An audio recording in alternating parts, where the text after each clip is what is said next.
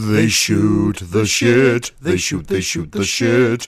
Shoot, shoot, shoot, shit, shit, shit. Shooting the shit with Chippa. Hey, everybody, and welcome back to Shooting the Shit with Chippa, the show that is incredibly popular, and I can't stop getting people that want to be on it, particularly people that want to be back on it. So apparently, people enjoy doing this as much as I do. And with that, I'd like to reintroduce my guest for the second time, Andy Rodriguez. How you doing, buddy? Hey, I'm doing great, man. And you? I'm doing fantastic. Oh. Fantastic. Woo! It finally be got hot on. out. It finally got hot out here. It's been rainy and cold, and it's July. Oh man, yeah, it is finally warm out here. Like it's raining tonight, but it's still like in the 70s, and it's like, thank God it's that warm. Because we only have like two months of summer here. Yeah, it used to be. I remember being a kid, and we'd get the, you know, it's New England, right? So we, Right. but but this particular area, because I'm right on the ocean, we used to get hit with the most brutal winters, like right. like tens of feet of snow, you know, on the ground after a couple of storms. Like you know, Right. it was like it was like upstate Maine, you Right. know, even though it's right outside of Boston. And then in the summertime, in like May, it would be 98 degrees, and it wouldn't stop being that way until September. And now, and now we get like a month and a half of hot weather, and then a crappy winter where it barely snows, and then just this like bland, like low 60 degree, like spring fall for the mm-hmm. rest of the year. And it's awful. Like, cause it's like I, when it's the summertime, I like to go out and be outdoors and have it be warm, not rainy and cold.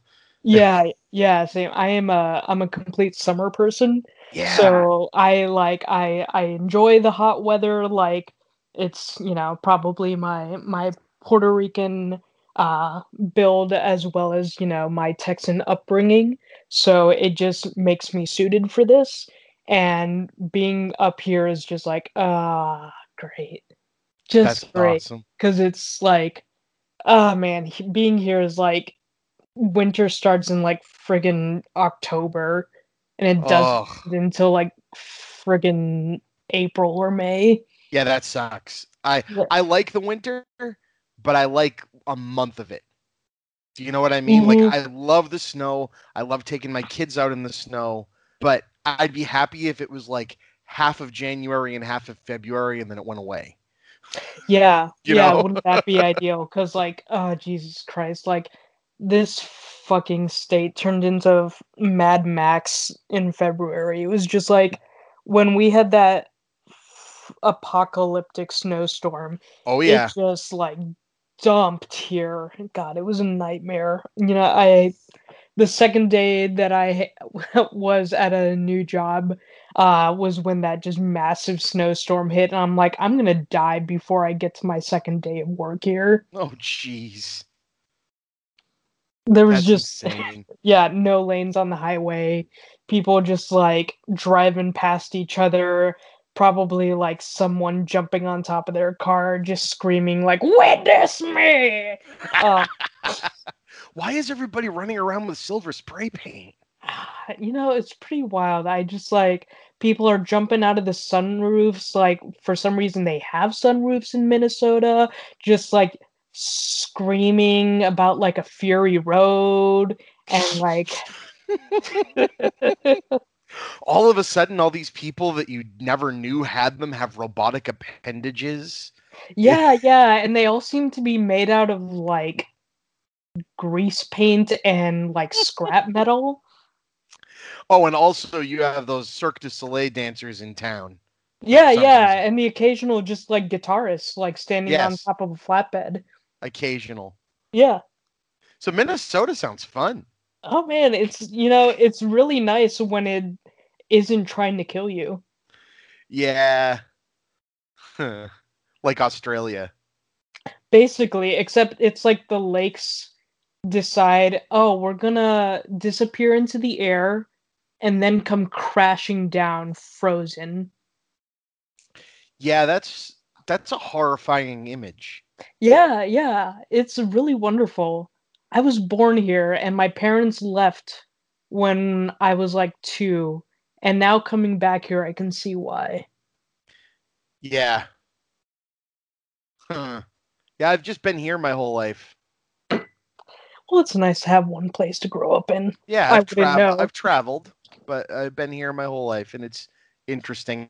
I'm I'm glad. You know, we had nice weather. I you know my family paid a landscaper to actually, you know, my my yard is pretty big for the area. It's not a big yard for you know, oh, but for the area, you know, people get like maybe a little patch of grass, and I have like a quarter acre, Oh, so nice. that's a nice, decent amount of space, and I'm right on a pond, so there's a lot lot of greenery and it's a lot of upkeep and i have two kids so this spring was nasty and rainy so my family for father's day got us a landscaper um, for Oh. for so we had a big beautiful cleanup today That's and everything nice. all the weeds are gone all the debris and fallen trees are gone That is it's so good. wonderful. Oh, it's just and we have a birthday party for our son in a couple weeks, so it's going to be great to go outside and not have to spend a week cleaning Very up ni- debris. Before Very it- nice. Very nice. That's really good to hear. Yeah, Oh, it's just it's been one of those like slow start summers. Like in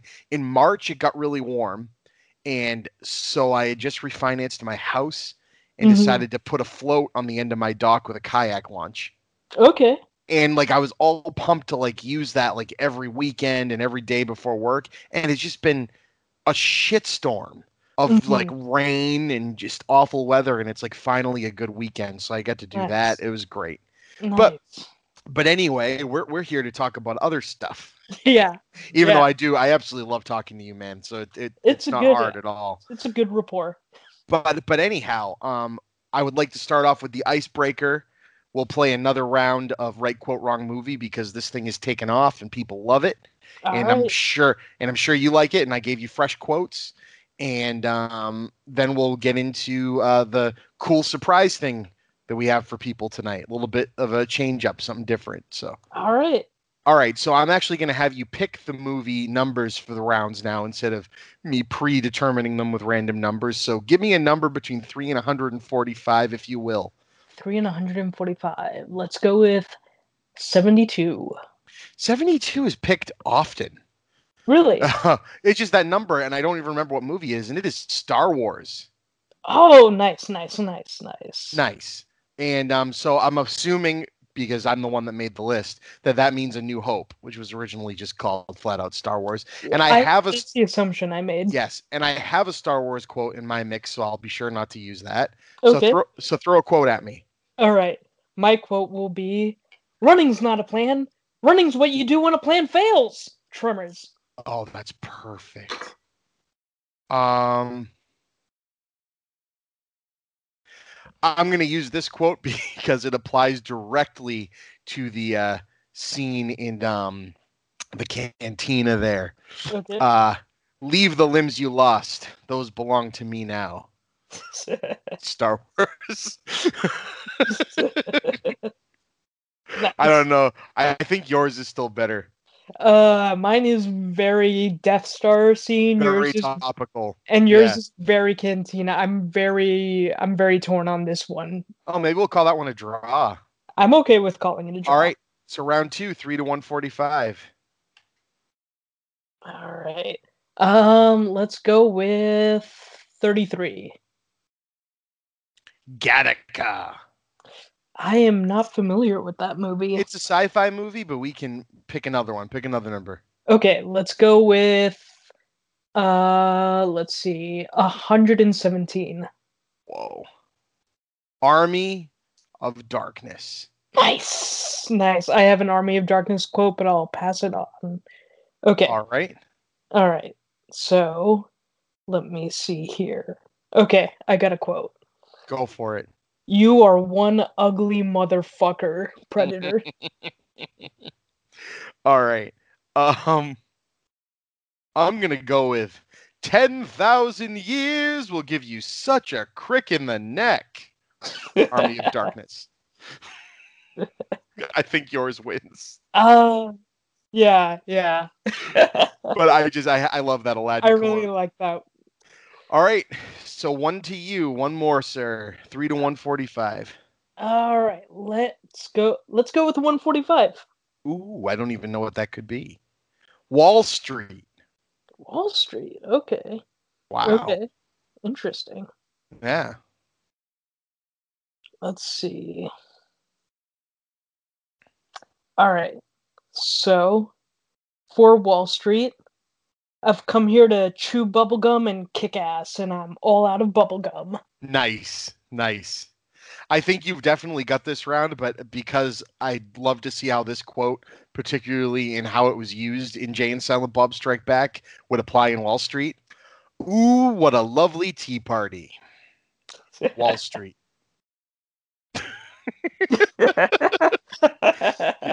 As when it's all over, I want you to say, "Ooh, what a lovely tea party." Jesus, you've seen that? Have you seen Jay and Silent Bob Strike Back? I have. I have. Oh God, I love that movie. Oh man, I haven't seen it in a long time, but That I, was, I need um, to rewatch it. that was what's his name from the Drew Carey show. Uh, I'm he was a he was he was a guard at um at Miramax Studios, and when he catches them, he's like, "Oh crap, this guard's probably totally going to make you blow him." Despite what you may have heard, not everyone in the in my industry is gay. he's like, "Oh fine, how about I blow him while you watch?" all right, and when it's all over, say, "Oh, what a lovely tea party." oh man. It's so fucking wrong. anyway, so everybody, Uh, that's right quote wrong movie again, which doesn't cease to make people laugh. So, um, with that, uh, you know, really quickly, I got to do my housekeeping where I say the names of the people who give me $15 or more a month on Patreon. That's Mason, Christopher Finnick, Patricia Chipman, my mom, hi mom, and Hugh K. Campbell Jr. And um, also welcome my new patron from just uh, last week, Mark Gaydosh. Um, he's the one of the I haven't had a new patron in a while, so that's pretty awesome. And um, I've been doing ad reads for uh, some other shows, but I'm going to do an ad read for myself. Tonight's podcast is brought to you by the Talkbuster Podcast Live in Salem, Massachusetts, on August 24th, 2019, at one in the afternoon. It's 21 plus because they serve alcohol all willy nilly and free, like over there. Not free, but you know, oh, a lot of it. Nice. Wouldn't that be nice? But um, it's going to be awesome. Um, it's five dollars online, ten dollars at the door. You're going to see me and a whole bunch of people that I worked at the Salem Blockbuster with. Um, all talk and do an episode of the show. We're going to play right quote wrong movie with the crowd. We're going to do movie trivia with prizes. We're going to have door prizes, and then we're going to do a Q and A for the second half, where you get to ask us anything you ever want. So Talkbuster podcast live, Salem, Mass, in August. If you can make it, come on out, and if you come far enough, I'll buy you a drink. Anyway, um, with that, um, Andy, um, last time we talked about a show you used to do on college radio Yeah. um, called Spoiler Alert, and um, let us turn the uh, shooting the shit with Chippa tonight into an episode of Spoiler Alert. So give us an intro, my friend. All right, so welcome to Spoiler Alert tonight, folks. I am Andy Rodriguez, and I am here with the ever wonderful, ever insightful Chris Chipman, and we're going to talk about uh, whatever topics that we uh, find on this list that we consider interesting enough to talk about. Woohoo! Topics. Yeah, topics. I love topics. oh, and real quick before you, you go into a topic, you were talking about that you were drinking a Hoegaarden tonight. Yes, yes. And I was drinking a Sam Adams Porch Rocker, which is not as tasty as a Hoegaarden, but is pretty good. So I don't know if you recall, but last time we talked, I may have told you a story about how InBev, the company that distributes Hoegaarden in the United States, Yes. they also distribute Chimay, um, sponsored an event for a conference I went to with college, and they did a hospitality night.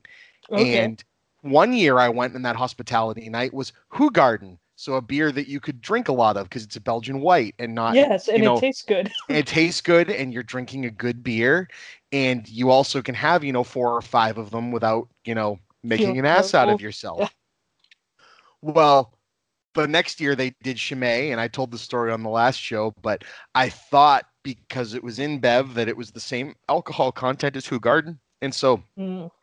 I had five or six 22 ounce glasses of it Oh, okay. All right. All right. and I got and I got lost in a construction site in the middle of Orlando Nice, nice. Yeah, it, it- and there was more than that. But so from now on, Oh when we went to that conference, I just drank the Garden. nice. I used to live in Orlando. I wouldn't get lost there. It's really funny, dude. We were at the House of Blues on International Drive, Okay. which was a one mile walk straight down a straight road to the mhm, Gaylord Hotel, Okay. golf, which I was staying at. And I somehow took four and a half hours to walk that mile. Oh my Yeah. god. It was a Oh, bad time. God. Howl at the Moon was involved.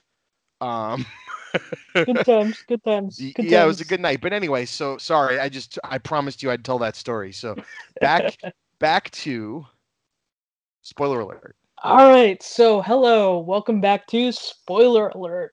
So, I think we're just gonna take a look at the topic list here and just talk about stuff that sounds interesting and that we feel like we could, you know, get a good good, good bit of conversation out of. Let's go for it. I'm All ready. right. All right. Cool, cool, cool, cool. So, uh, one of the topics that I mentioned before we really got into this was uh, why first weekend box office means nothing. I like that one. Yeah. So we could get into that if you want to talk about it. Yeah. So um oh man. Um well there's it, it's a two-sided thing because we see movies like um particularly in the horror genre that um this has become um way less of an importance for. You know, it used to be that, you know, horror had its you know fall october runs and if the movie didn't you know make three times its budget on its opening weekend it was considered a failure and then horror's kind of moved its way into summertime where instead of having giant horror october style opening weekends it kind of becomes a supplement for um, people that are looking for something other than superhero action in the normal summer fare Yeah, movies- yeah, so movies like get out and us and Yeah, um, definitely. child's play can have you know can have a six million dollar budget have a 15 million dollar opening weekend which if you put that against a transformers movie people would think is garbage but then go on to make 150 200 million dollars in its whole runtime Right, right. There's something uh I distinctly we talked about it last time. Um what's the movie? Don't Breathe. I distinctly Yeah. remember that came out in the summer because I remember that came out when I was in college. And um yeah, like that was a summer movie and it was decently popular. Like it made its money.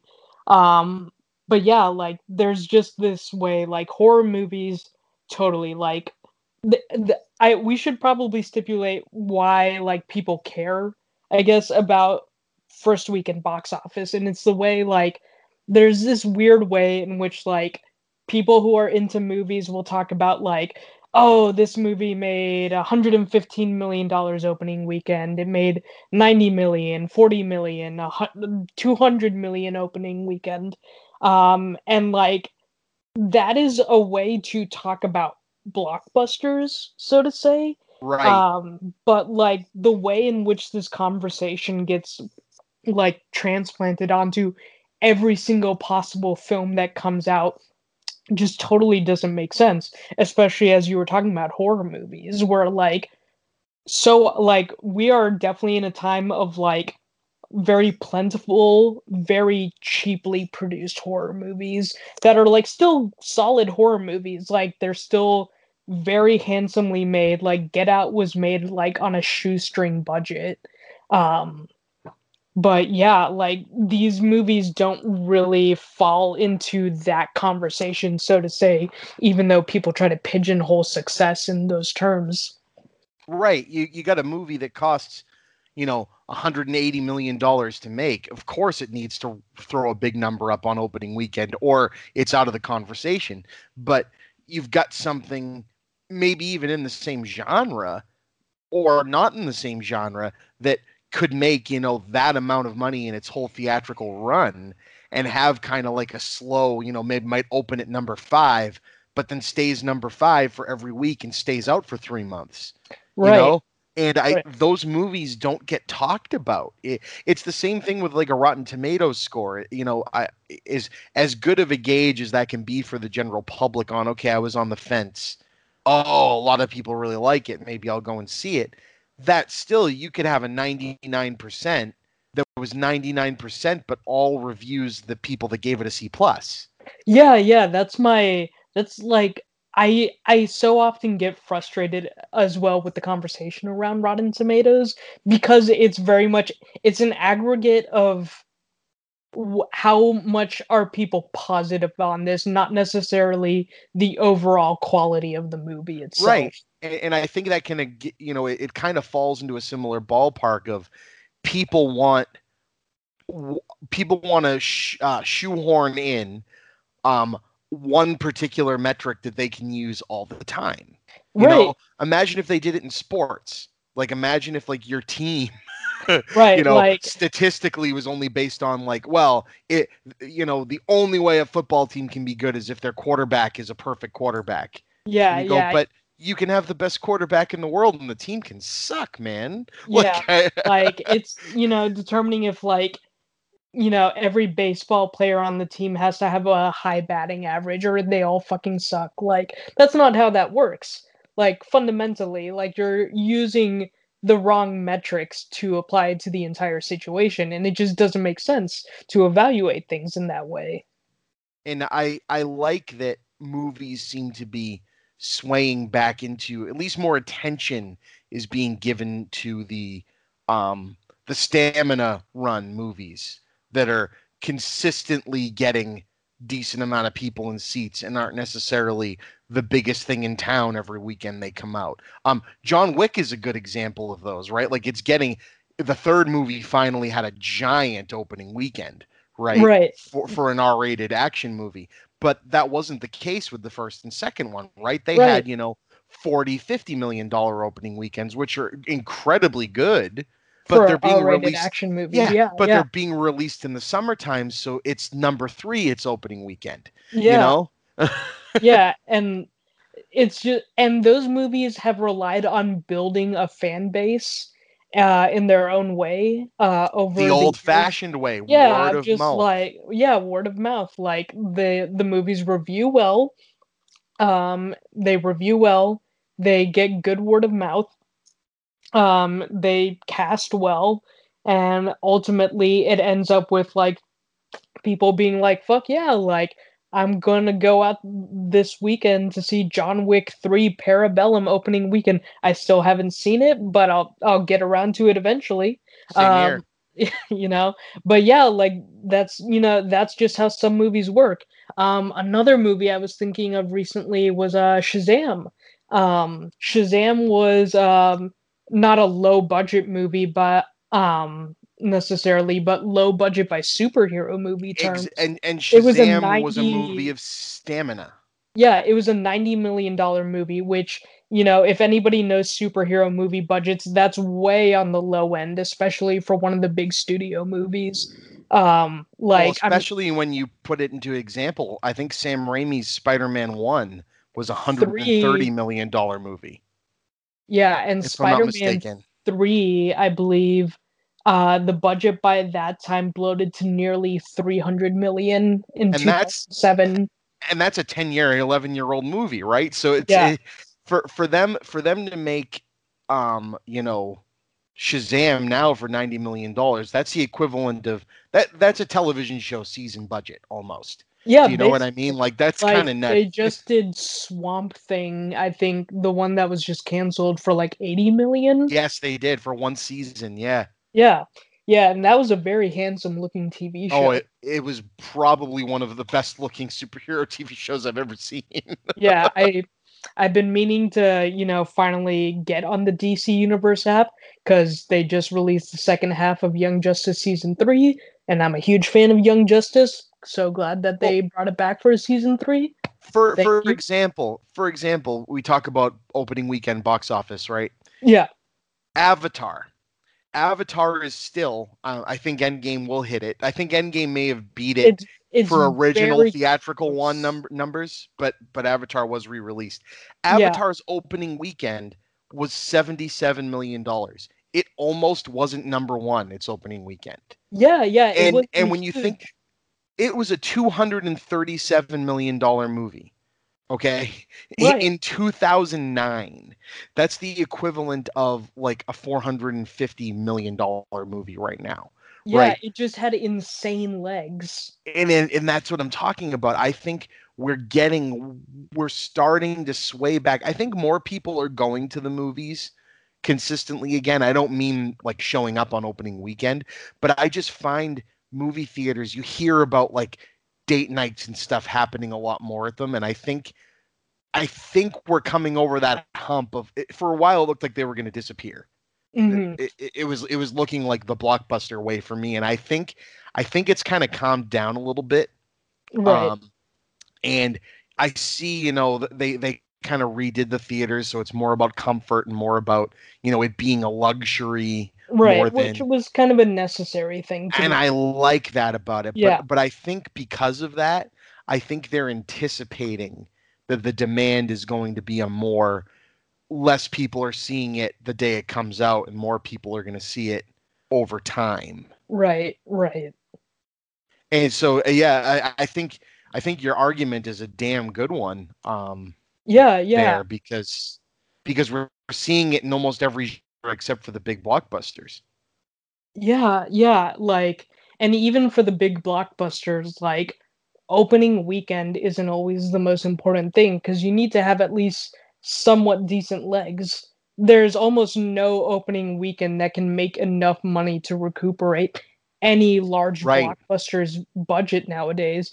i Like, mean look look what happened to godzilla king of the monsters a movie i absolutely adore and it Yeah. did terrible Yeah, and I've like I I have been meaning to go see that in theaters and I just keep pushing it off and off cuz oh I you should you go know, dude I I really really want to uh but I just have been pushing it off. Um but I think that speaks to a lot of things. Another movie was uh that I was thinking about was uh Batman versus Superman. Uh Mhm. number you know number number 1 that weekend uh ended up grossing in the end in like the 700 million dollar range or so which for a movie that was that expensive and which they marketed as intensely as that like they marketed the shit out of Batman v Superman. Yes they did. It should have made more than 700 million dollars. It should have hit the billion dollar mark but it didn't cuz yeah ultimately that movie just didn't have legs because of poor word of mouth and poor reviews. yep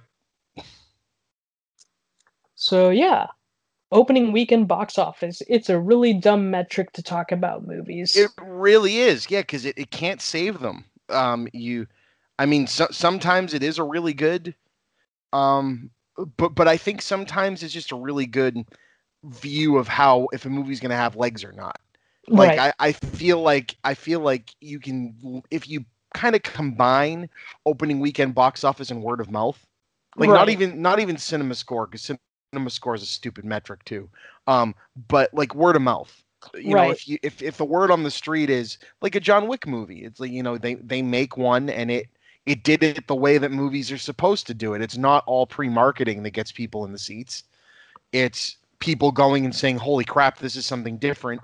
This is something amazing. I'm going to tell my 10 friends that would also enjoy this." And I mean, look, the, the new Child's Play is doing really well. yeah, it's doing pretty solid. And was it a Blumhouse film? Yeah, it, uh, I'm Okay. pretty sure it is because Okay. they they're geniuses as far as marketing and producing I horror mean, films they are. make like every horror movie that A24 doesn't make, uh, Right. from what I understand. Um, Right.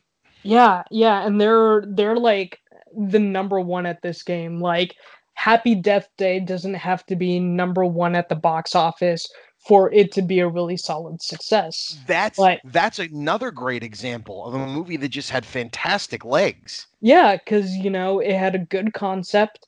Uh, eventually, people are gonna be like, "Hey, like this movie." Like the thing that convinced me to go to it was people being like, "Oh, this movie, it's a horror comedy," and I was like, "Oh, I did not get that at all from the trailers." Like, yeah, yeah, and like I went to see it, and like it was one of the most pleasant surprises I had in theaters in a long time. It, it felt like a movie that was like left over from the '90s, Mm-hmm. and I mean that out of full respect for it. Like it, it felt like something that would have happened in the fallout of like the Scream boom. Yeah, that just yeah. never that they just never made. It it felt like it would have been like a very one of the more well liked follow ups to Scream Yeah, in like terms they- of people messing with the genre. Yeah. Yeah, I, I, I truly believe that. Um, Final Destination was another cool one. Right. I, I, I loved that series because it's just like death as an actual villain in a horror movie, like full on death. right. And like Happy Death Day played with that. And um, I haven't seen the sequel yet, but I guess the sequel like staked a claim for its own by being uh, deciding it was a sci-fi movie, Yeah, yeah. I haven't seen it either yet, but uh, which is just um, bonkers. Yeah, and like I mean another thing is like how many of these movies will probably end up on streaming and end up making good bit of change that way by getting some sort of deal with Netflix or whatnot. Yeah. So anyways, So basically as you what I want to say is any single metric to try and measure the success of a movie is usually not enough and will usually seem like kind of a dumb way of measuring it in the long term. and I like I always like the fun ways they play with it too. Like number one children's Yeah, animated It did movie. digital film starring a dog in 2019. Yeah. You're like, okay, guys, come on, you're number 10. Just like Right. Right like okay so uh if you know we're the we're the 13th highest grossing animated picture of all time but if you put the stipulation that we are the uh only one to star you know this 80s action movie star uh in a supporting role we could really bump ourselves up to number one and you know a whole office of board members goes like yeah yeah yeah yeah yeah That makes us sound great. More people will buy it when it comes out on DVD. yeah this is totally a selling point that people are definitely interested in and not just like a weird niche thing that will get shared by five people on twitter So, what uh, what do you got next for us? okay so um that was fun, by the way. I like someone else coming up with the topics. This Yeah. is good. Yeah. oh man, I miss doing this. Um, so let's see. Uh, do, do, do, do, do, do, do. so, um, we could talk a little bit about uh niche satire on the internet. If you're familiar with like some of those more niche websites like Reductress, Point and Clickbait, Clickhole, Starwipe. If I'm- not, I'm familiar with Clickhole. So are they are they like list type websites or is it more like onion type satire? So Clickhole is a satire of like your listicle Okay. BuzzFeed type websites. Yeah, throw it. Why don't let let's see let's see if my brain catches on. You yeah, you you start this topic. I'm sure I've seen this stuff, but let, let yeah, let's see. sure. So like there's been this, you know, I don't I am not totally familiar with how old some of these websites are. Um, but there's you know, I've been seeing more and more of these websites that basically function as like the onion but for an even more like niche uh website journal magazine uh sort of thing. And i've found that you know like really fun and interesting because there's a way in which that connects with a certain audience in a really fun way. Like uh, one of them is called uh, reductress which is this website that kind of parodies a lot of um uh like women's magazines. It you know sometimes it pokes fun at like um your your cosmopolitans or your jezebels and stuff like that and like it just has you know these really ridiculous headlines. Um, I'm just gonna like look up Reductress right now and see if I can pull, you know, a fun headline of theirs. I just Uh, pulled a great one from Clickhole that says heartbreaking. Ellen DeGeneres is trying to give away five hundred thousand dollars to every fan who comments "Amen" on a poorly spelled Facebook post, but everyone thinks it's a scam. yeah. Okay, yeah. I like this. I, I I have seen this. I like this a lot. Yeah, reductress and stuff like, ah, this woman has her mother's trauma, or breaking hot person on the train, or if all student loan debt is canceled, how will I have an automatic advantage over my peers? so it's TV fans rejoice. The cast of Friends reunited to form a giant mech suit to battle a colossal lizard attacking Los Angeles. Yeah, and you know, there's a way in which like, uh, I'm gonna look up Point and Clickbait because they they poke a lot of fun at a lot of um, you know, your gamer websites and stuff, and if anything can be done more, it's poking fun at bad gaming journalism. Yes, I Uh, completely agree. You know, let's see. Like all of the interviews at E3 this year. Oh, Did you man. watch any of these? Uh, not a ton of them because I'm E3 is kind of just hard to watch anymore. Yeah, I just I happened to be home and they were like, "Oh, the EA something or other is going to be on." And I'm like, "Cool, I'll tune into one of these live. I've never watched one of these live." And the designers were like all really interesting people to listen to talk. I have no idea how they don't just punch these people that are interviewing them. It like I get people, I don't get it, but I guess I understand that people have formed a brand where they have to be influencers Right. in in their YouTube videos. But when you interview somebody, you can't interview them like a jackass. Mm, Do you know what I mean? Like the loud, like in their face, like arm moving catchphrasey. I'm like, I'm listening to it and go, let the guy talk about his friggin' work. Do you know what I mean? yeah, you know, there's there's a way in which like video game journalism never really operates in the same way that like other professional fields of journalism like even the the easiest and most direct comparison would be like you know movie sites and movie journals uh and magazines. And like you know if somebody gets a chance to like interview a director i could not imagine that behavior like happening Right. yeah. Like people generally don't act like that in in general. So it's it's really strange to see that happen. And, and it's just like what what is what is wrong with this medium in general that you know even the professionals so to say cannot act so? Yeah, it's very weird. so i pulled up Point and Clickbait and i'm looking at their website and you know they have some fun articles here some fun headlines like powerful. The protagonist of this shooter will say this is bad every time he kills an unnamed foreigner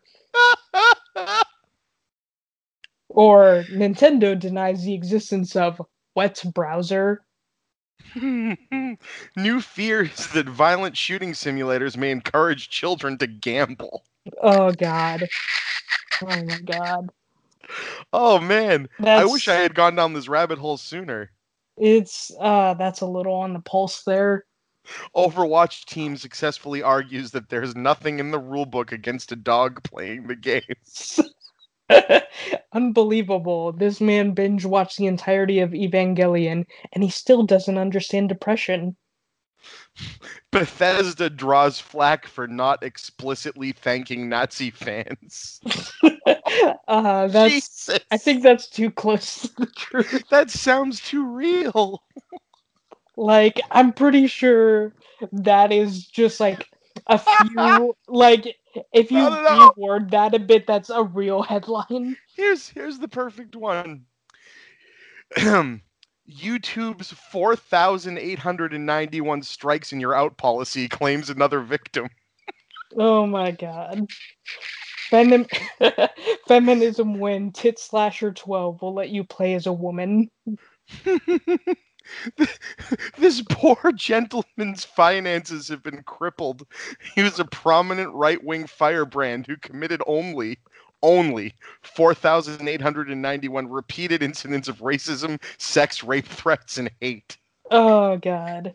Oh, that's Oh. that's too on the nose. Yeah, so like I I love these websites. I I love this form of incredibly niche satire and I really and I I think about you know, I I like most of these websites better than, you know, the Onion itself.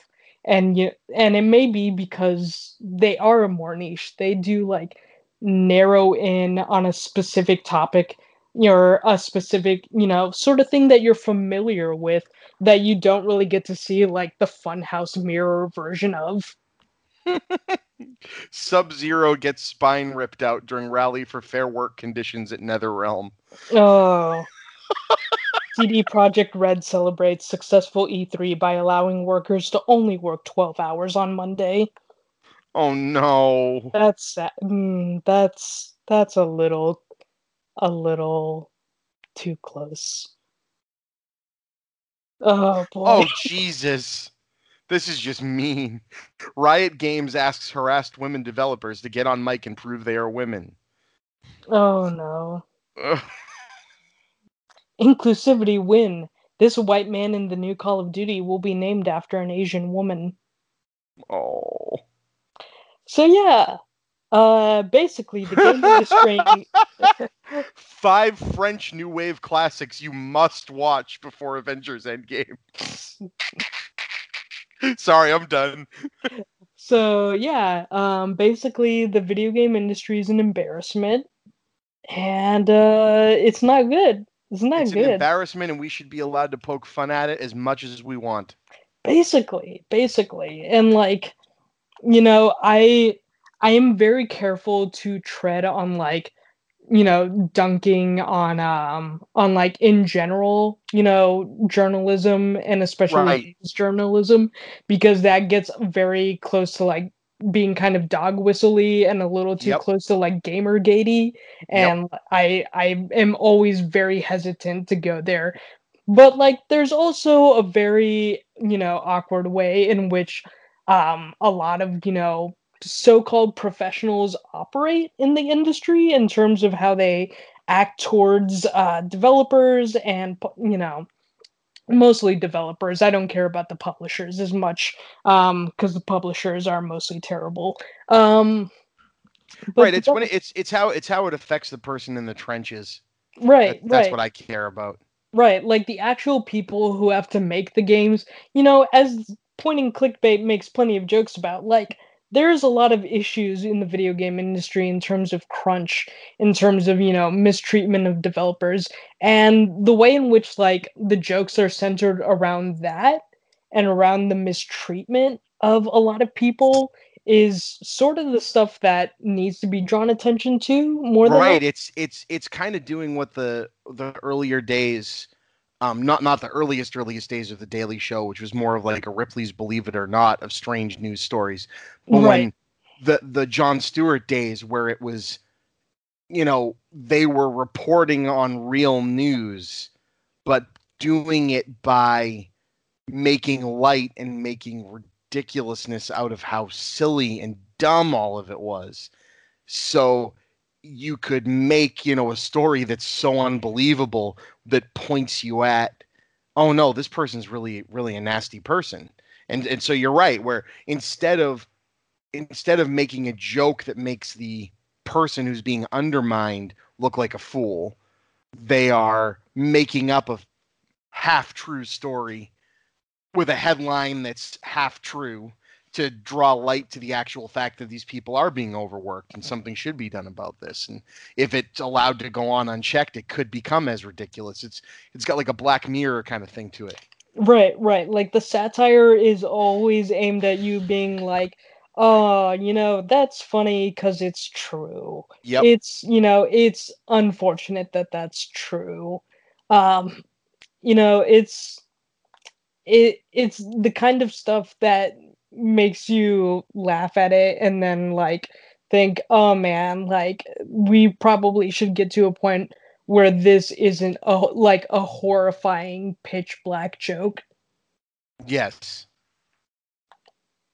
So yeah, like that's I I love that's that's why I love this form of niche satire and why like I I just I I love that it exists. I love that it, it's here to just bring these specific ideas to light. And like you know, even with like stuff like Clickhole where it's not necessarily like as biting, you know, just the way in which like you get to see like this thing that's so very rarely um you know poked at you know in the weird specific ways that it's odd uh getting to see that is really wonderful and i i like that they all brandish themselves to look like the type of real crap website that they're making fun of like their the, the way their um the way their articles pop up and the way that it's organized looks like you know these throw together quickly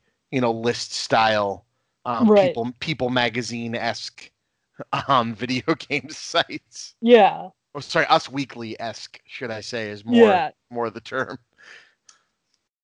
Cool, man. All right, have we uh, have we done the niche thing?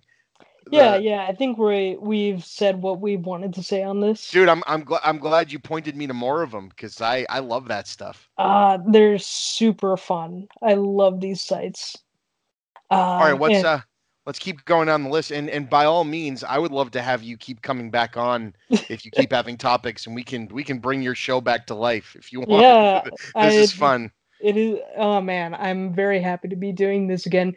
Maybe I I'll feel like we should have like cheesy college radio breaks, like, and now a 45 minute um, random noise solo from Dave Matthews while you all get stoned.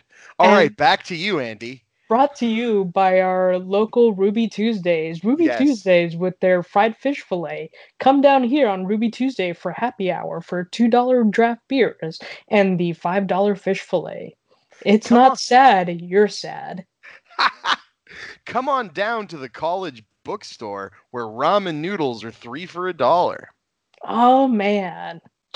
Love it. And you're still probably getting ripped off. Probably. And we add extra sodium because that makes you drink more. Uh, love it. Love it.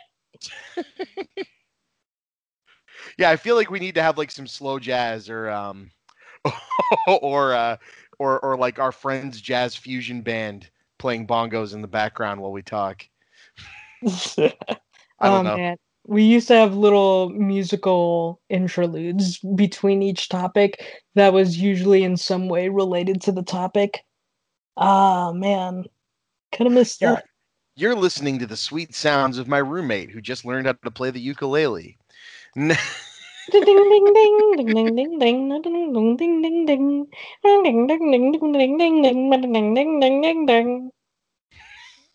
Now you're listening to the sweet sounds of my other roommate who's drunk and thinks he knows how to throat sing.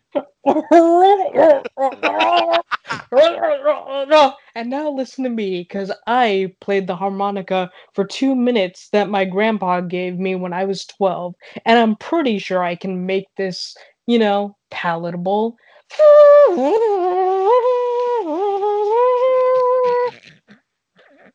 That was amazing.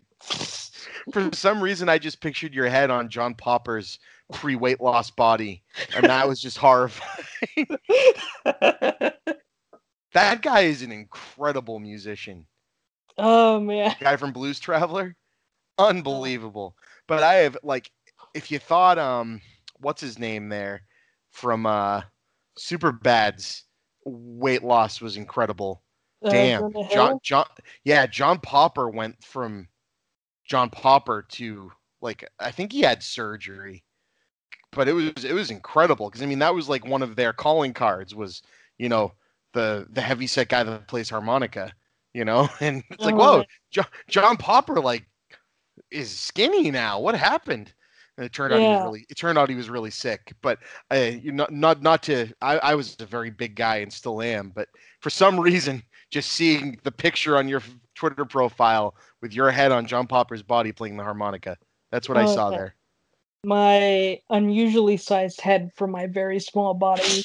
On a on a, you know, I have a big head, but I'm five foot two. I'm a very small person. Like, uh, Five foot two.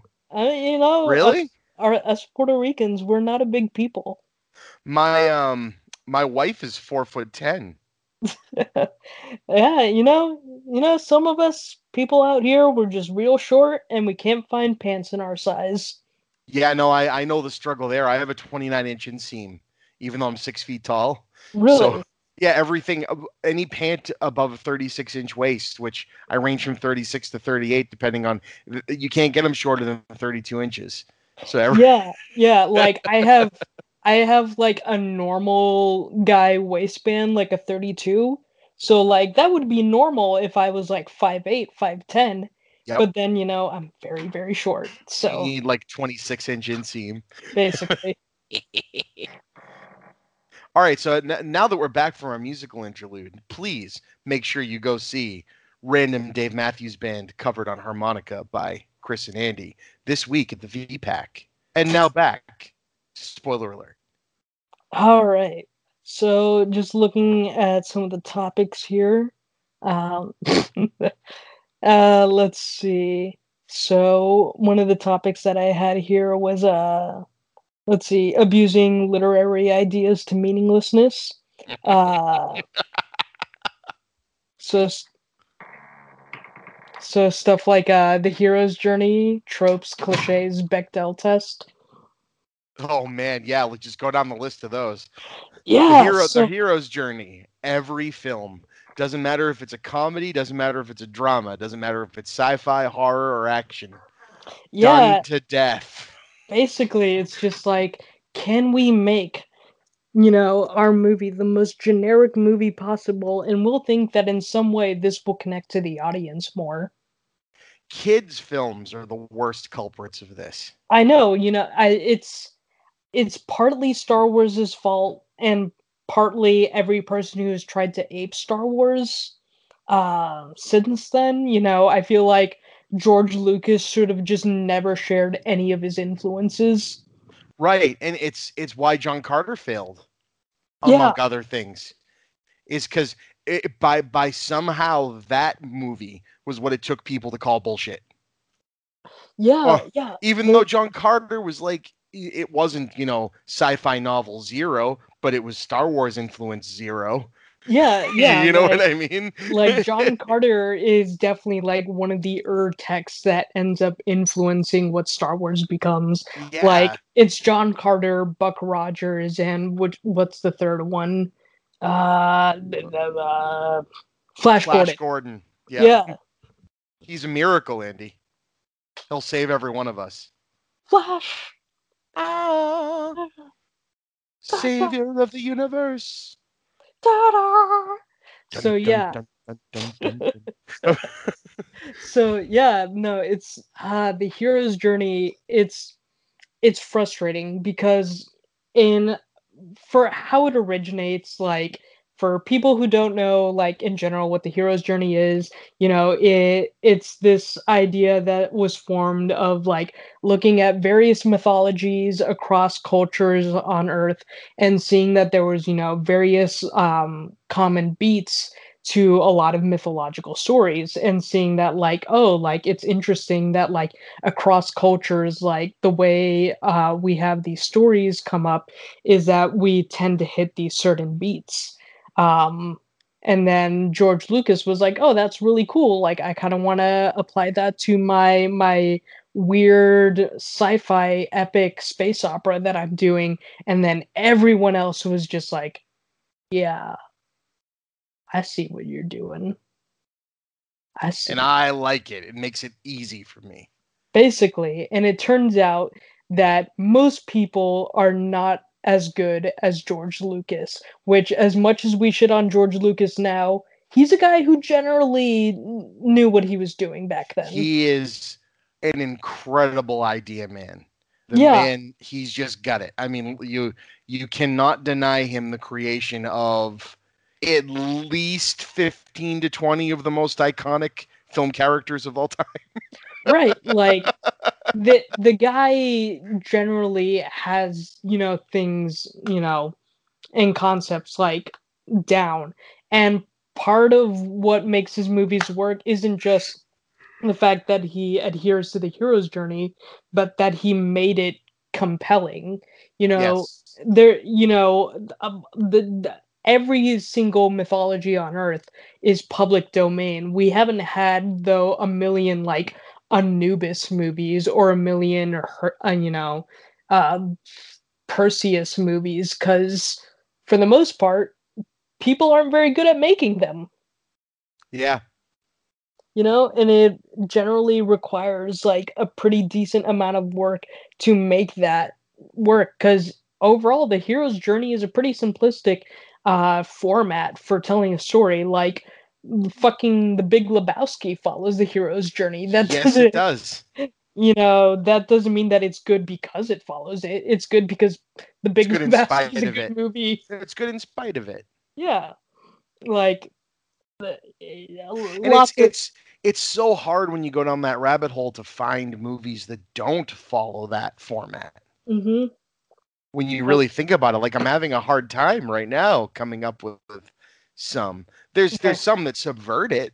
right you know, like- I'd I'd argue that the the Guardians of the Galaxy films have have fun trying to subvert it. It doesn't change the fact that it's a hero's journey story. right you know, like they uh subvert it by making Han Solo the anti-hero, the main character. You know, that's right like uh in in the ways in which uh, harry potter ends up becoming a memorable series is by how at the like tail end of that series it's subverting those expectations and being like oh like yeah. thought you were the chosen one actually the chosen one was kind of a, a made-up idea that was basically just set in stone by whoever the villain went after when you were infants Yeah, I love that about Right. that. That the most ingenious thing that I mean, outside of the fact that Harry Potter just it's it's bottled lightning of of ingeniousness, and even J.K. Rowling herself has shown that it cannot be replicated. So right stop. right like um, I, yeah, no, you're telling someone who uh, has not seen the second Fantastic Beast but loathes the first one. Oh yeah, I, I watched the first one and can't I won't go near the second one just out of I can't believe that first Fantastic Beast movie is written by and directed by the same people that made the last three Harry Potter movies. yeah, it doesn't like make any last sense four. to me. Like it's yeah, yeah, it is not a good movie. Um, and like uh, like I, you know, when people go to bat for it, I'm like, how can you? Like, that's just not a good movie. Well, Like, the other thing is there's a fun story going on in it, and it's not the story they decide to tell. It's it's the perfect example over like if Harry Potter had decided to follow, I don't know, pick any other character besides Harry Potter or Hermione. right, Make it be, it's not going to be as interesting because the interesting story in Harry Potter is the hero's journey that gets subverted by a whole bunch of adults basically saying, yeah, you know what? We kind of just made this up as we went along. And yeah, all these events were going to kind of go down without your influence, and you're just lucky. So have fun. yeah, It's like kind of uh, like, wait a minute, what? Fantastic Beast is so frustrating. It is like they decide to follow the character who is maybe in a movie about, you know, wizards, you know, traveling around like roaring 20s or is it 30s America. Yeah, Like- it should be the most interesting movie ever made. Yeah, and the main character is possibly if not the the least interesting, like the second least interesting character that can cast magic in that movie. Like Yeah. Why is Eddie Redmayne the main character in that? Why is Newt Scamander the main character in that movie? Right, and it's not even like Eddie Redmayne. Pl- eh, he's, I I find him to be annoying in a lot of roles. He's perfectly fine as that character. He's playing that character correctly. It shouldn't Yeah, be the main character. It- yeah, right. Like, like uh, who's the who's his friend in that movie? Dan Fogel. yeah, and he's fucking great. Dan Fogler like almost saves that movie. It's just Right. the movie isn't good. he's the best character in that movie besides like Colin Farrell and like Uh, Oh there- yeah, Colin Farrell showed up too. Yeah, I forgot about that. yeah, like he's really good in that movie. And then at the end of the movie, it's like, oh, whoop, nope, he's Johnny Depp. And I like that was the moment where like I just rolled my eyes so hard that I basically was rolling out of the theater. Like, oh my god. Yeah, that was such a bummer. I mean, uh, oh yeah, stipulation, people. Fuck Johnny Depp. He's a terrible person. Uh, yeah, and that gets more and more confusing every day. it's too. it's it's really uncomfortable that they're keeping him around for these movies. Well, and, and did you see like it's like it keeps flip flopping, and I don't even know who to believe anymore because it's like apparently the two of them were super abusive, and so Yeah. like and so it's like were they both just shitty human beings? Like I, I don't even know what to believe anymore Yeah. because no one should get the crap beaten out of them by the other person in a relationship. Doesn't matter, but Right. like you're giving it to each other and then going and complaining about it it's like dude y- you both need help you both need a lot of help is what it sounds like to me It's it seems like a very fraught situation, and in general, it um, I you know in general it just seems that all signs point to Johnny Depp is not a particularly good person. yeah and how the the cast and J.K. Rowling kind of brushed off the concerns Oh, about it, just like yeah. Of just like oh he seems all right, like um yeah, that that seems like it's an uncomfortable work environment. and and not to say that he still can't be in movies and end up being good despite him because what's his head um mr uh thor there um and harry potter alumni director whose name i'm gonna forget um did uh the murder on the orient express and depp is in that and Yeah, I mean I he's only in it for shits, like two minutes. but i could also give two shits less because i really liked the movie yeah, it's it's a solid movie, and I Yeah. tolerate it because he's only in the movie for like two Correct. minutes before he dies. So correct but he's uh, also in that part in his career where now he's just guy who shows up with funny hats basically, it's it's a mess it's such a I can't I can't so- stand him as an actor. or Oh, I, I, a I, person. and it's it's a bummer that it's taken that course, but as as it is, everybody ends up being a shitbag, and uh, I hate it. yeah. Um. So, do, but I'm trying to think. Are there any movies really that just flat out don't dive into hero's journey? I, I mean- mean, it's the hard thing is is that the hero's journey isn't wasn't necessarily meant to be a template. It was an observation Yeah. and a theory about like trends in storytelling and mythology. So like it's not necessarily like like the fact that so many movies model it is almost like you're just modeling like act structure. Like it's Yeah. not it's not a special like key that opens up you t- to making good movies. No. like in the end it just it's it's just not something that ultimately leads to creating good stories. Like that's not what it's for. And for so many movies to try and do that like i'm sure that you do get some movies where like if it does like some form of like um you know non-linear storytelling you know or like uh there's like multiple main characters like things like i don't know like a pulp fiction or something maybe yeah um then it doesn't really follow like the hero's journey but a lot of movies do But again, you, I know you, you- Pulp Fiction was one I was thinking of in my head, but then um, Bruce Willis's boxer character very much follows the hero's journey in his little snippet. You know there's i'm trying It's to think so weird, right? you know there you have like your your call to adventure your refusal your Yes. your obtaining of the elixir um you know the this and that and it's been an, a little while since like i've me, me too. That's why it took me a minute to come to terms with it. But you know, it's he's got the like his bit of the nonlinear story because everybody else is it's kind of like just a snippet of their existence. You know, they're they're kind of just living a day in their lives. But he happens to live a day in his life by being the one that is has the most to lose and gain by Marcellus Wallace having something bad happen to him. Right. right. And then he's the one that has to save him. And by doing that, also achieves his end goal of his hero's journey. So it's it's kind of weird that even a non-linear, very un-Hollywood, un-old-fashioned storytelling movie, because Pulp Fiction is one of the first movie that pops into my head when I think about something obscure from a storytelling format, can't help itself. Right. But but- right. And and that's where like the hero's journey as an observation of stories really applies. Cause yeah, if you're if you're going to tell like this this movie with like multiple characters and multiple points of view, it, it's understandable that one of those sto- story arcs is going to be a more conventional one. And I think it's interesting then that the other ones are unconventional in terms of that, but like people don't really like think about that because like they latch on to the one that is like most easily recognizable as something that they can pin the points to and see the, see the arc of. Right.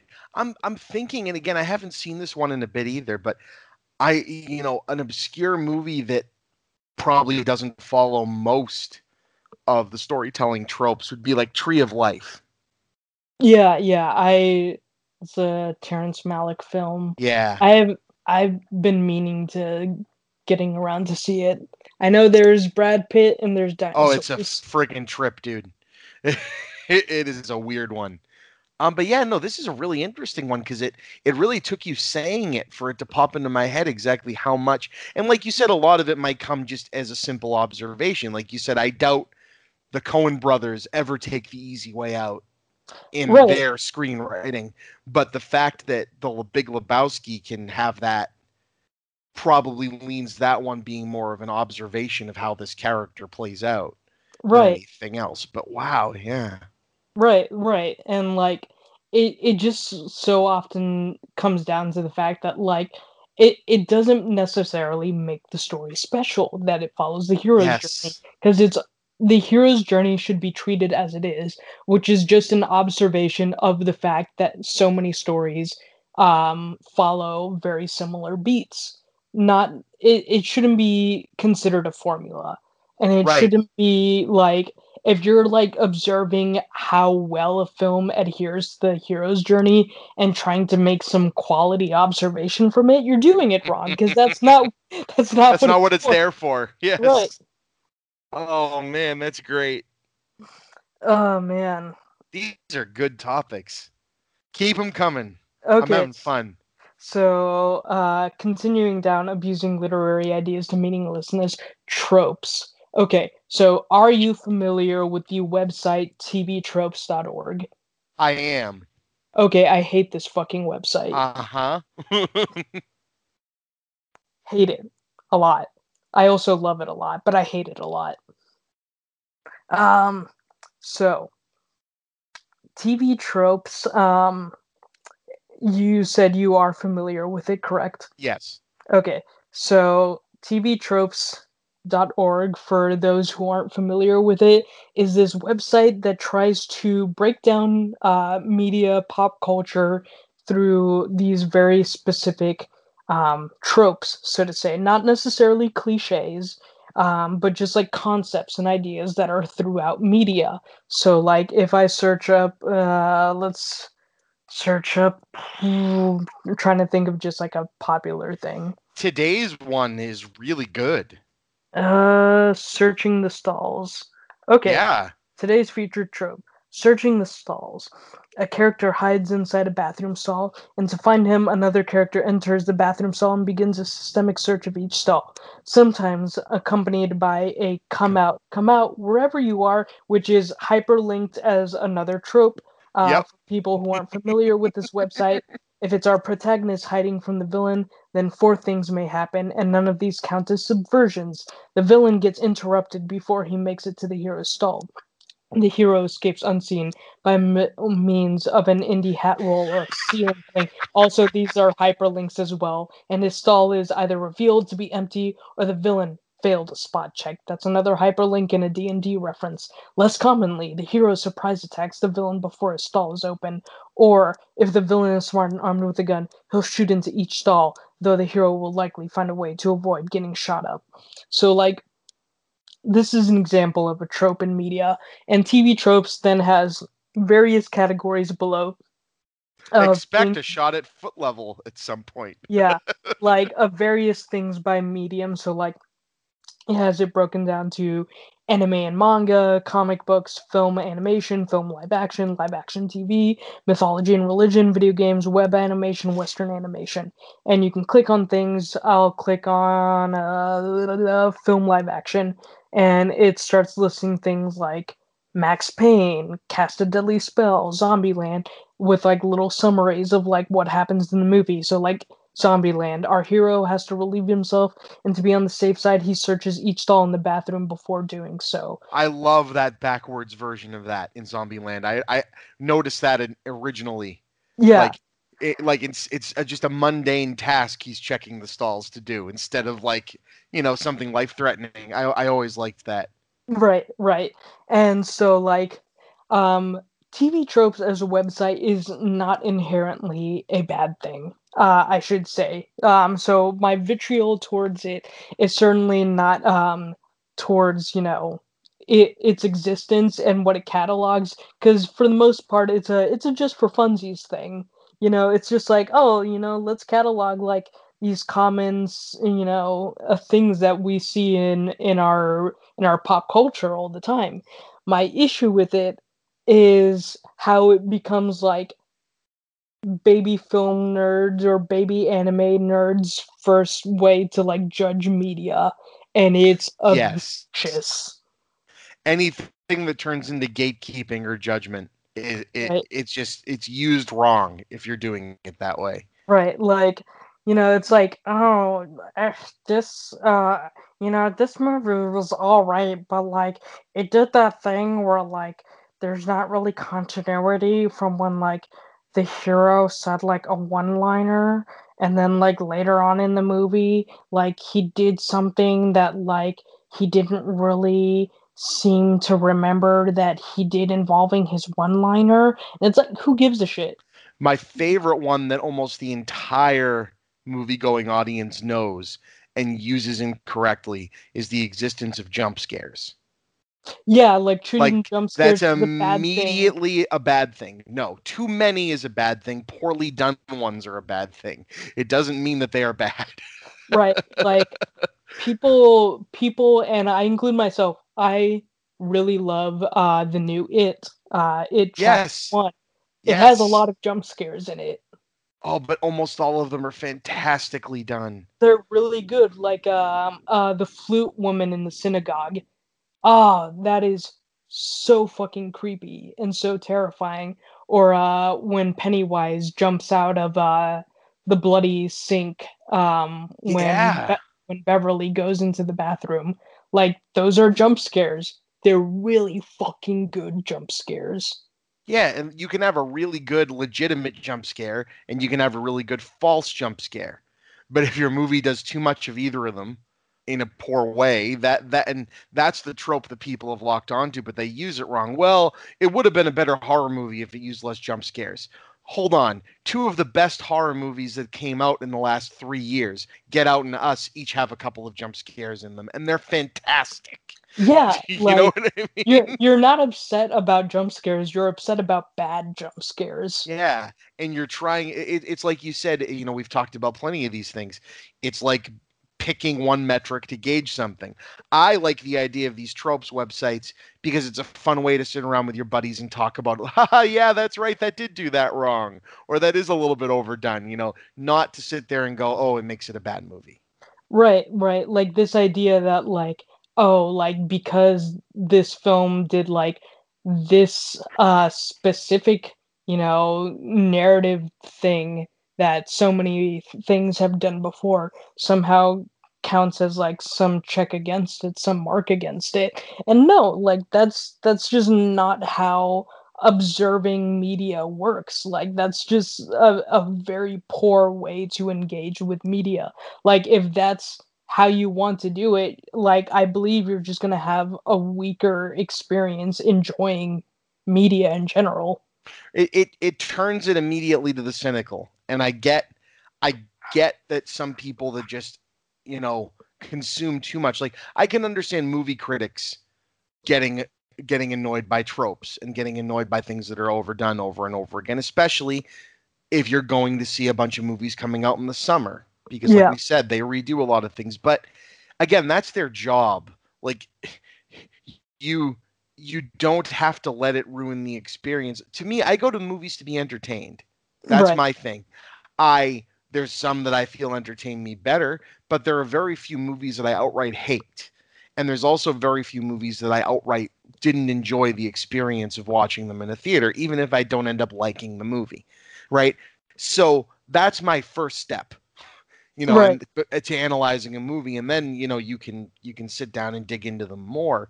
But it, it's people just write things off the minute they see or hear this stuff because they bud buzzword latch onto it so it's Right. buzzword stuff that that Right. that it's I like that almost me. turning movies and video games and TV into like spreadsheets and checklists. Yeah. like if it has too many of this thing, like I just cannot deal with it. And it's like if it has too many of a specific like narrative device that is maybe used frequently, you're going to be upset by it.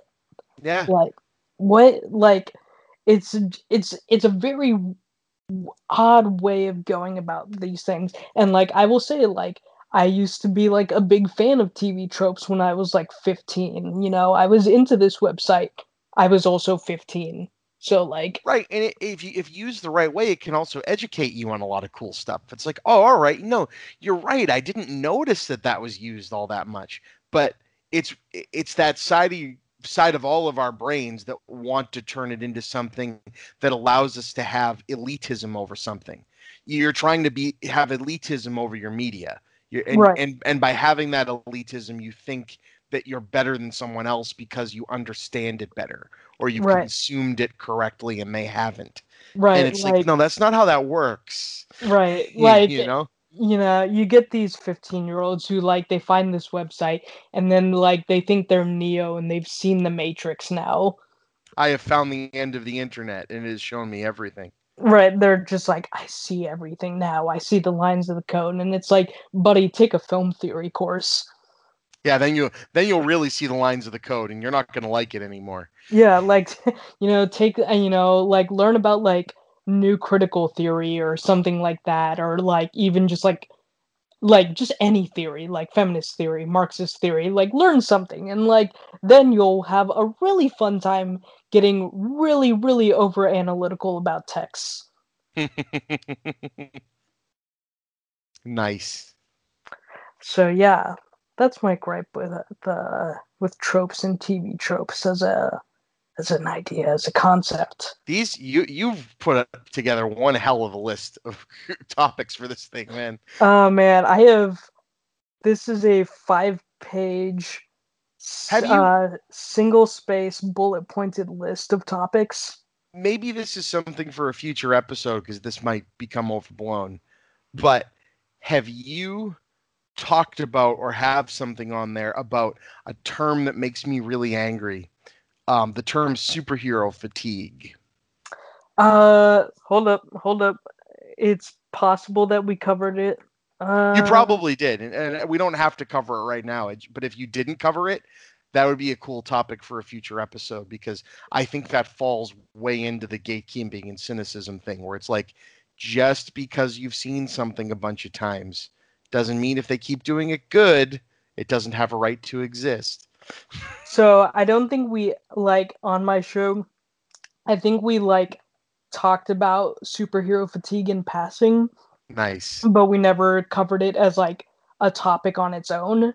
So Well, I, I hear about it a lot because my um my friend who is actually the co-creator of the idea for um right quote wrong movie um one of my favorite movie going experiences of my life was going to see the avengers with him and another buddy and this was a like you know we were uh, he he's he's older and so he's been at this for a lot longer and seen a lot more ups and downs in how film handled superheroes.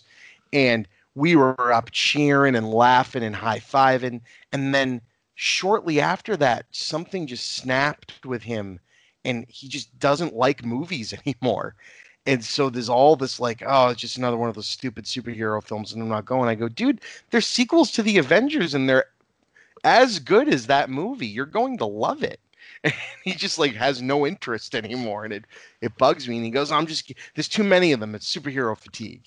And I'm like, wow, really? Man, you must not read fantasy novels then. Yeah, like you know? yeah, and I've like I always feel like there's a like always a few like it's usually people who watch a lot of movies that I feel say that um who like feel the burnout. And like I was just about feeling it at like the end of 2018 um I think it was like after I saw Into the Spider-Verse I was like wow that movie was amazing. Like that was really fantastic and then I was like, do I really want to see another superhero movie? I, I, I did I did have that same feeling after Spider Verse. I will I will agree with you there. Yeah, and I I did feel it a little bit after Endgame, but it was more of just like um um you know what this was narratively satisfying. I don't really know if I uh, want to see another one of these like really soon. And yeah. actually, that's kind of like why I'm just like not super excited about seeing uh Far From Home, even though like I relative you know I like uh Homecoming a fair amount. Me too. Yeah. Cause like right now I'm just like, you know what? Like I'm still like, you know what? Endgame was a pretty solid ending to all of this. And now I'm just like, eh, you know, I'm just okay with chilling for a while. Yeah, it's it's it's weird because I feel the same way, and not not like out of uh, that I'm angry that Far From Home exists. It's just like I I think I need a little bit more time. Yeah, like like I want to see it and I want it to exist, but I think I need a little bit more time. Right, you know, it's like, you know, the Super Bowl just happened, and now it's like, all right, and the next season starts in two weeks. Yeah, insane. So, um, we we've been going for quite a bit, and I love this. So let's. uh Do you have an, one more topic? Uh, I could do another topic. Let me look here. Because I am having a blast, and we're gonna do this again because this is this is super cool. Oh man! Oh, one of the topics I never covered. It we basically did it was uh stop trying to make everything the hero's journey, but I think we yep. basically covered that. Just stop it now don't try. Let it happen naturally. Yeah. Let's see. Uh, do do do. Let's see some of my topics here. Uh, let's see. I put down uh, you can cry at baseball or any sport for that matter. Uh, the growth of AR from Halo's bees to Pottermore to Pokemon Go. Uh, Rick and Morty and BoJack Horseman, the honesty of emotionally devastating comedy. Oh man, yeah, I I would love to talk that one, but I need to watch more of both of those shows so I can be better versed. Oh, I'm caught up on both of those. So if you ever get around to it, oh yeah, about it. They're um, both so good. Let's see.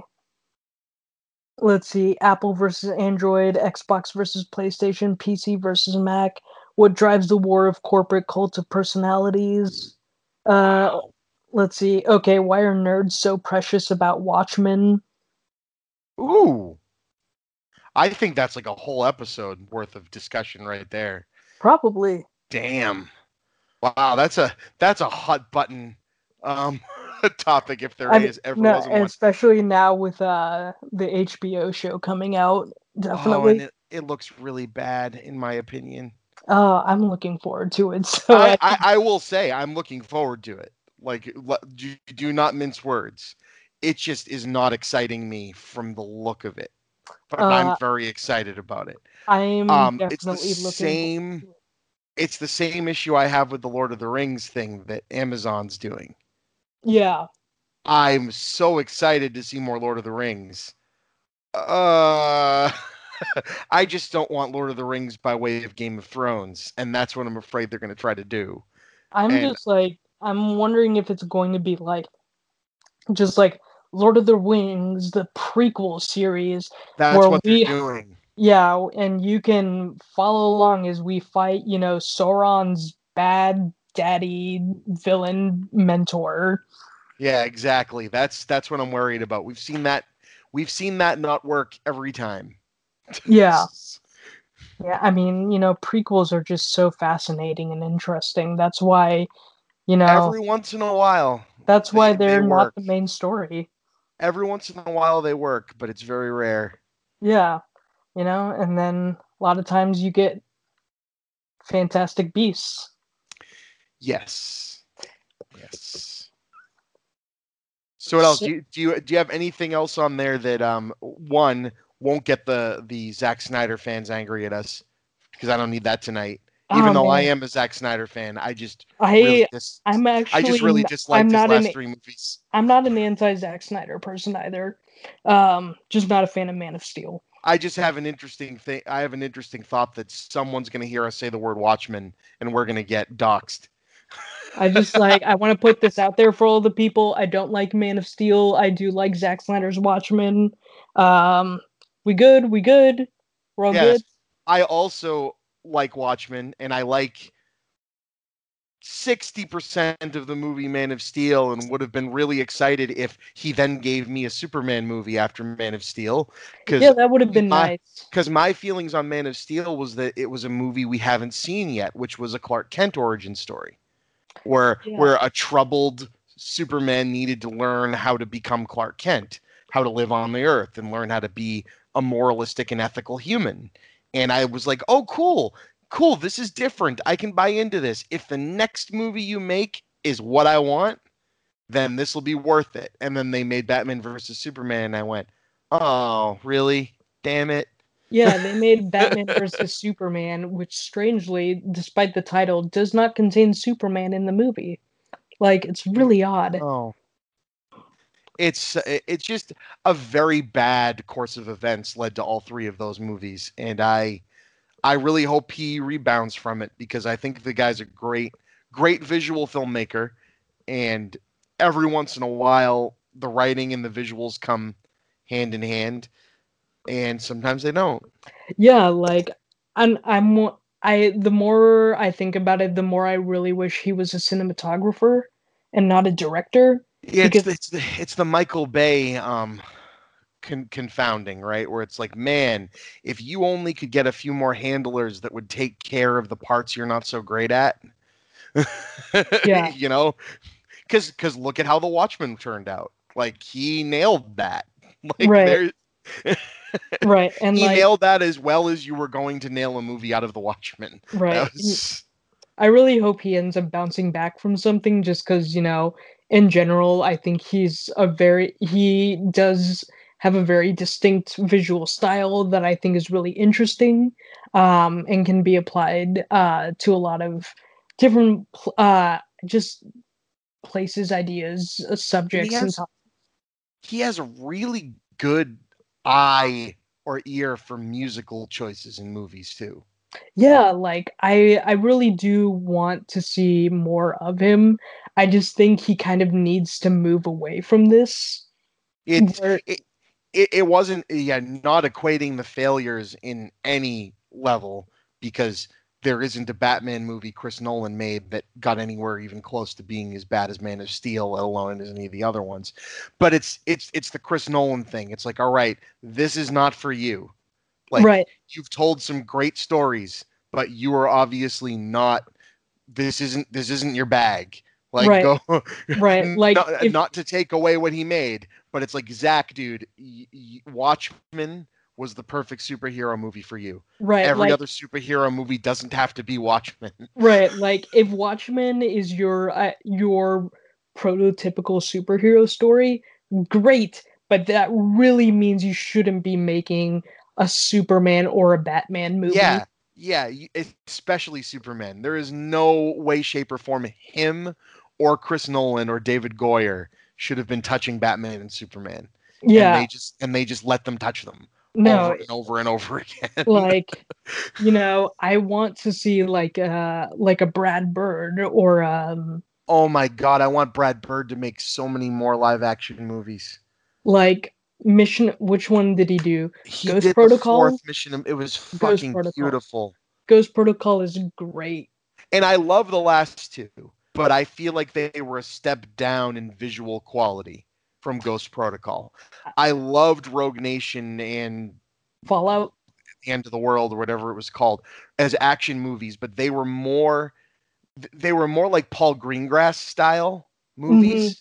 And Ghost Protocol just it had that perfect mix of the John Woo look that he was giving to like Mission Impossible 2, but there was this amazing geography about the action sequences that you only get from a director who's done nothing but work in animation his whole career. Right, right. Like he absolutely has a sense of place. Even That- even Tomorrowland is Right, that I way. I I haven't seen Tomorrowland It's yet. not great, but I've heard. it's but it's that same control. Do you know what I mean? like there's a sense that he understands character and their place within architecture in ways that uh, that directors who have not worked in animation wouldn't necessarily understand. The same thing happened with uh, the guy who made Bumblebee. He was uh, he's Travis basically Knight, yeah the Laika Yeah. guy. Yeah. Oh my god. I own Bumblebee, but I have yet to see it. But oh, I it's love fantastic. I love Kubo and the Two Strings though. Yeah it's it's just it's such a great success story for him because you know i can't wait to see what live action movie they have him make next because they nearly ruined brad bird with tomorrowland Right. and that wasn't all his fault he made he made the movie he wanted to make the movie is problematic but right. that should not have been as big of a failure as it was Right.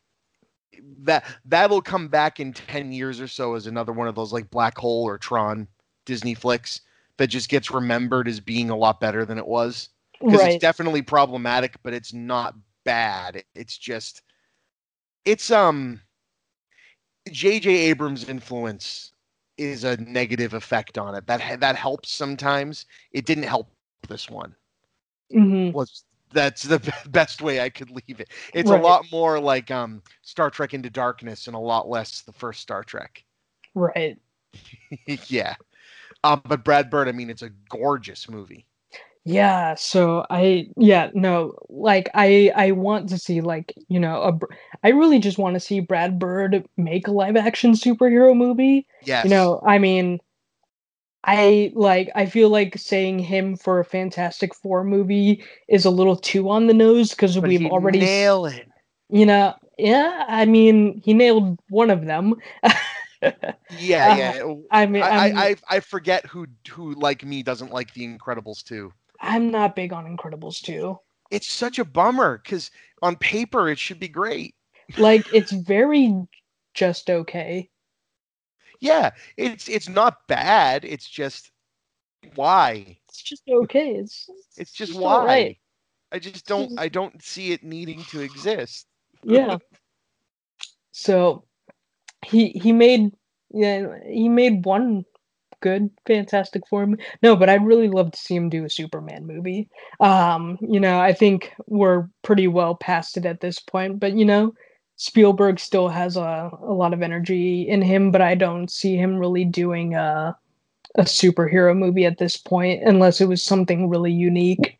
I Uh, think if anything, that's kind of when he's in his Kubrick end of career phase, when Kubrick started getting really weird. Right. Um, I think that's when Spielberg might come out with it because I think Spielberg is perfectly set up to make a superhero movie, and I think that's why he hasn't done it. Right. Like everyone knows his sensibilities are perfect for it.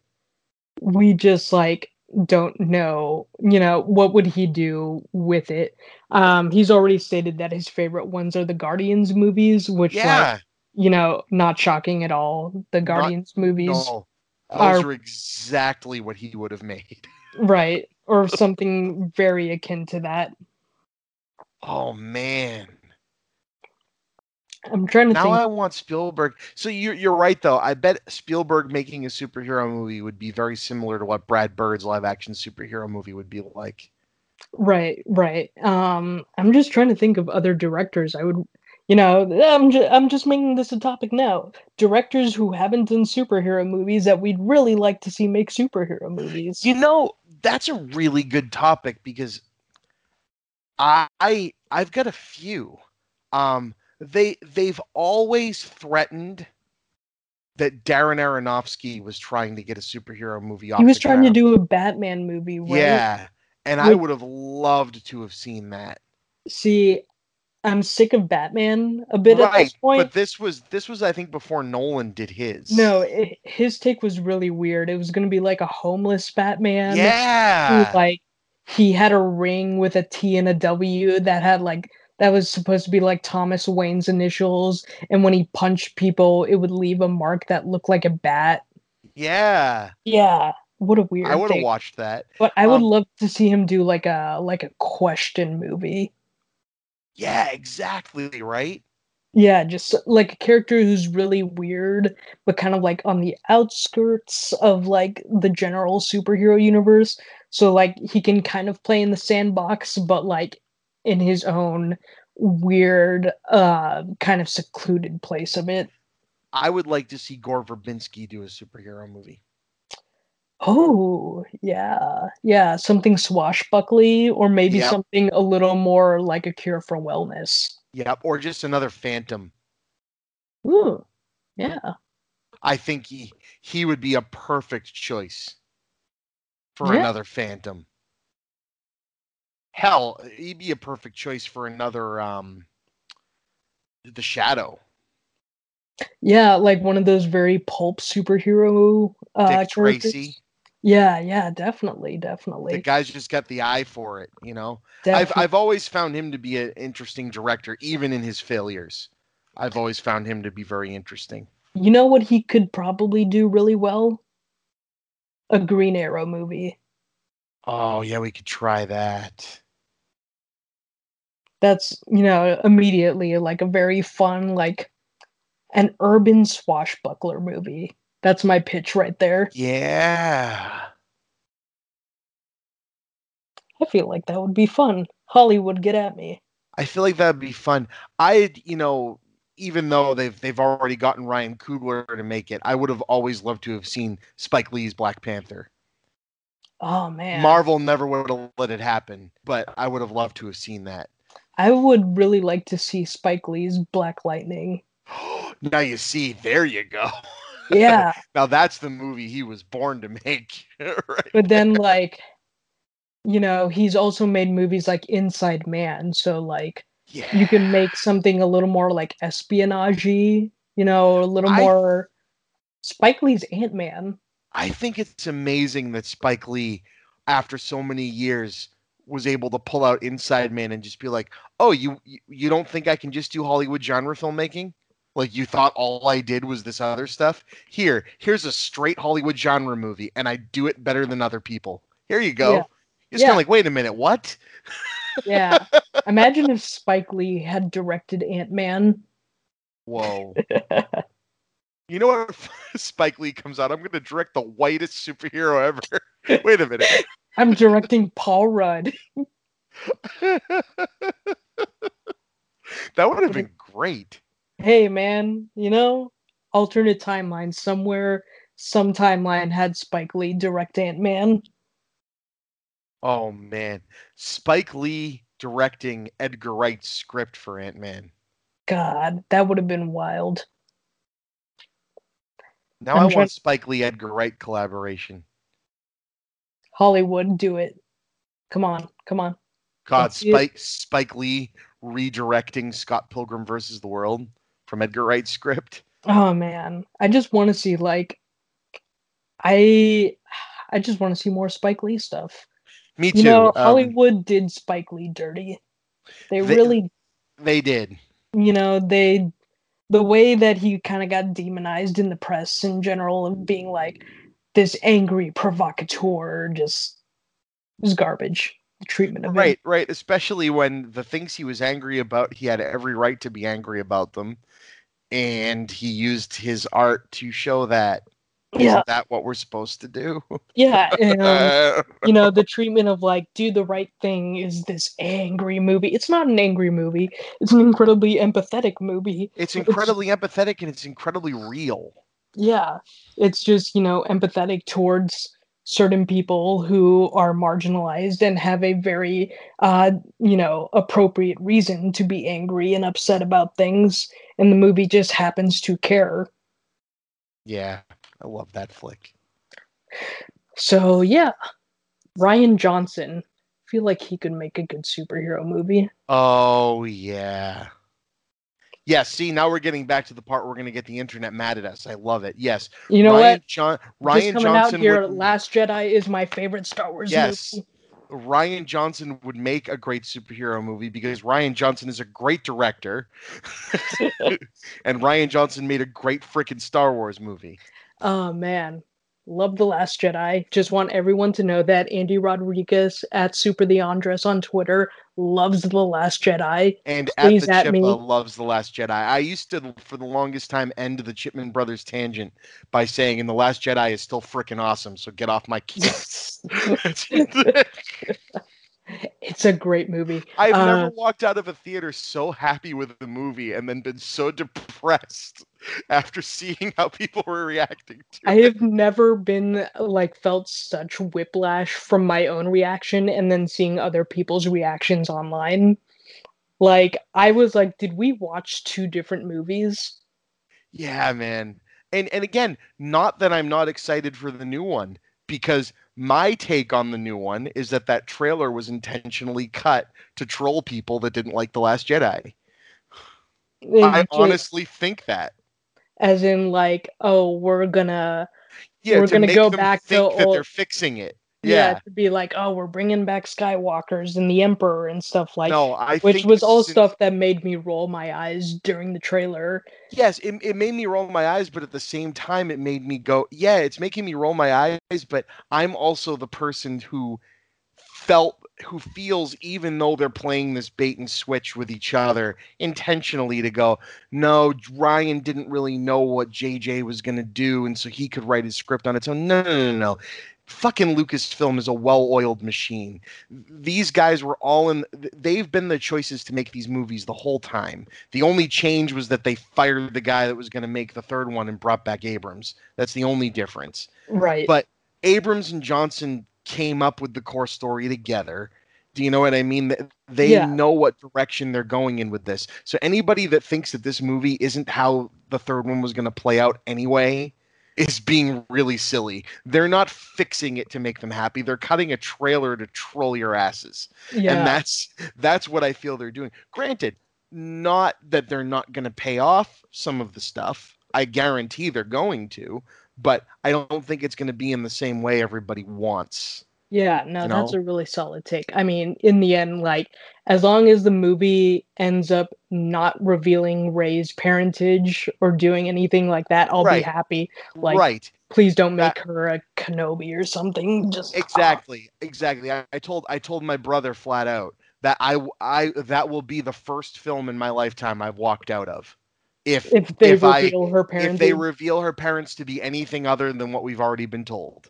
yeah, Nobody's. They can tell us who they are if they want. I'm fine yeah, with they that. can be like, yeah, the, it was nobody raised mom and nobody raised dad. because the whole idea i mean the movie the last jedi ends with a bunch of nobody children having jedi powers that's the whole goddamn point they all can't be fucking skywalkers and kenobis Yeah, Okay. yeah. that's not how this works the point is that like people who don't have special blood and special family and stuff can do great things like that's Right, the and I whole mean- point. and, and i get it a lot of people are angry because they're angry at millennials and they think that we were all brought up to feel that way about ourselves but you know what? Fuck you.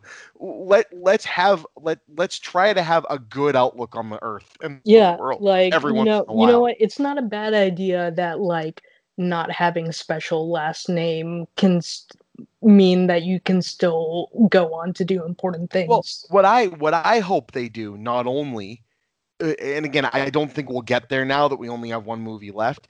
But I would have liked if they were just full on, like, no, Rey legitimately is the freaking, you know, thing that was, um, you know, uh, told about by the freaking thing, and we had it wrong with the freaking Skywalkers, and it wasn't freaking Vader, and everyone from that fucking bloodline is going to turn bad. Sorry, that's why Kylo Ren is the way that he is, and this person is really the chosen one that will bring balance to everything and scene. Yeah, or You know, just like I, if you inherit, or just like the idea of like, oh yeah, if you believe in a chosen one, uh, it just makes everything fall apart. Like, yes, yeah, like Anakin. it's the Harry believed- Potter thing. Yeah, Anakin believed he was the chosen one. It all fell apart. The Jedi believed he was the chosen one. It all fell apart. Luke You know- literally had to cut himself off from the world because he almost murdered his student. Like, yeah, how do people not nephew. find this shit compelling? you know, his nephew believes he's important because he's the grandson of the chosen one. He turns evil. You know, it turns out that like Star Wars has always been a narrative about how the chosen one is a bad idea. Right, we need to find a new way. So yeah, that was fun. So yeah, now it is Um, very late. Yeah, do you want to wrap things up? Because I need to shower and get ready to go Yes. for work. I do. I have to do the same thing. So I, I you know, want to thank you again, Andy, and I'm I'm hoping that you had as much fun as I had I had lot of reliving reliving your show. Um, and please get in contact with me, and we will do this again. This might just become a regular bit for a while. We'll we'll, we'll do these of every couple fun. months. It's a lot so of fun. um, so with that, um, thank you, Andy, for shooting the shit with Chippa, and we'll talk to all of you guys soon. Have a good night. Have a good night.